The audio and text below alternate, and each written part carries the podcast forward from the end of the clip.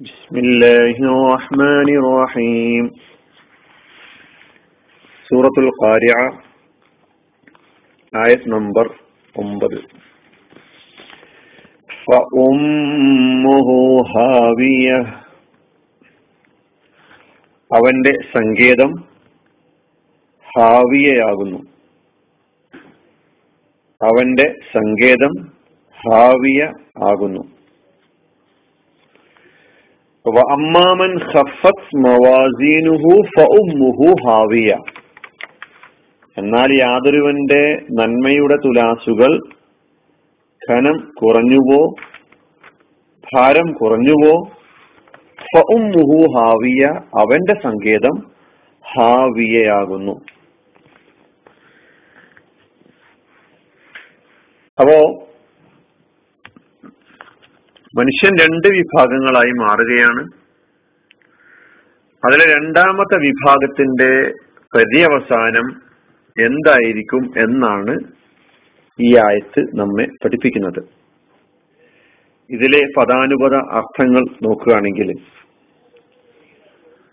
ഉമ്മുഹു ഹാവിയ ഫ എന്നത് അപ്പോൾ എന്ന അർത്ഥത്തിലാണ് വരാറുള്ളത്. ഞാൻ മുഴുവനാർത്ഥത്തിൽ അപ്പോൾ എന്നത് വിട്ടുപോയിട്ടുണ്ട്. അതുകൂടി ചേർക്കാം. ഉമ്മുഹു ഹാവിയ അപ്പോൾ അവന്റെ സങ്കേതം ഹാവിയയാകും എന്നത് അപ്പോൾ എന്ന അർത്ഥത്തിൽ ഉമ്മുൻ എന്ന പദം. പരിചയമുള്ള പദമാണ്. എന്നാൽ നാം ആദ്യമായി ഇവിടെ വരുന്ന പുതിയൊരു പദമാണ്.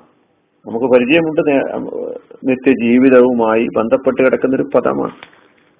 മാതാവ് എന്നാണ് ഉമ്മുൻ എന്ന് പറയുമ്പോൾ അർത്ഥം.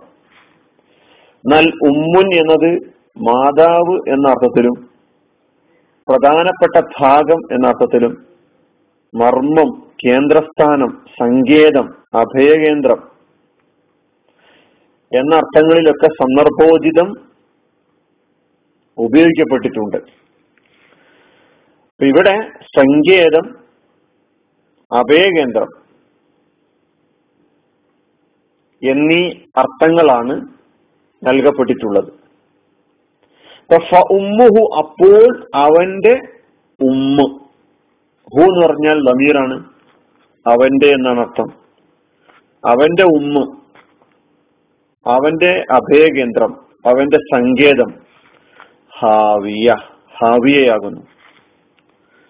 എന്താണ് ഈ ഹാവിയ എന്ന് പറഞ്ഞാൽ? ഹാവിയ എന്നതിന് ഒരു വസ്തു മുകളിൽ നിന്ന്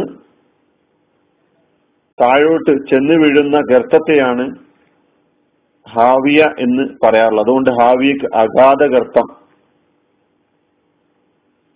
എന്ന് അർത്ഥം പറയാറുണ്ട്. ആയത്തിൽ ഇവിടെ വന്നിട്ടുള്ള ഹാവിയ ആ അർത്ഥത്തിലാണെങ്കിലും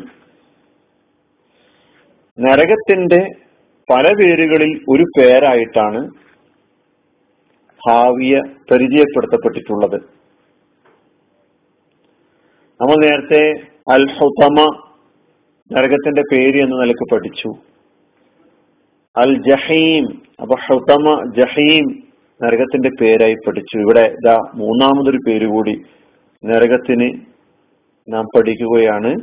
അൽ ഹാവിയ ഹാവിയ എന്ന പേര്. ഒരു വസ്തു മുകളിൽ നിന്ന് താഴോട്ട് ചെന്ന് വീഴുന്ന ഗർത്തത്തെ ഹാവിയ എന്ന് പറയുന്നു. ഹാവിയ എന്നത് ഇസ്മാണ്. അതിന്റെ ക്രിയാരൂപം ഹവ ഹവ ഹ ആണ്. ഹവ യഹുവി ഹവ മാതി യഹുവി അതിന്റെ മുതാരി.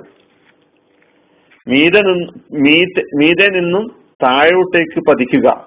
ഇതാണ് ഹവ എന്ന് പറഞ്ഞാൽ.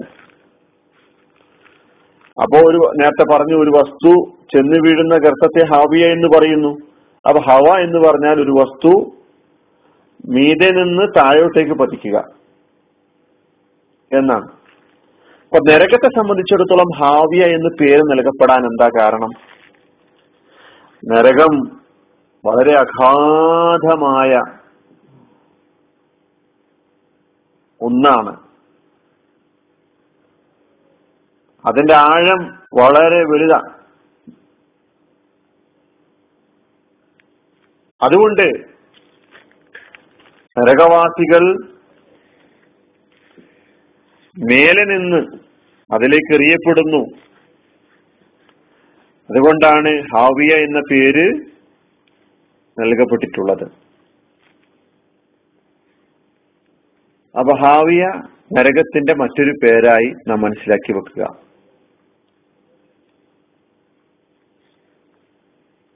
നന്മയുടെ തുലാസ് ഖനം കുറയുന്ന ഭാരം കുറയുന്ന ആളുകൾ. അവരുടെ പര്യവസാനം ഹാവിയയിലായിരിക്കും. അവർ ചെന്നെത്തുന്നത് നരകത്തിന്റെ ഏറ്റവും അടിത്തട്ടിലേക്കായിരിക്കും. ഇതാണ് ഈ ആയത്ത് നമ്മെ പഠിപ്പിക്കുന്നത്. ഗൗരവപൂർവം ചിന്തിക്കേണ്ടതാണ്. നരകത്തെക്കുറിച്ചും സ്വർഗത്തെക്കുറിച്ചുമൊക്കെ കേൾക്കുമ്പോൾ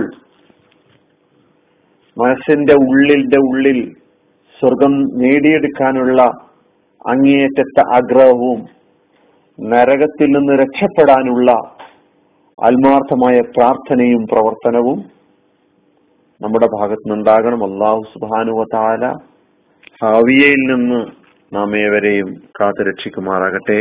വാഹൃദാവാന റബ്ബിൽ السلام عليكم ورحمة الله.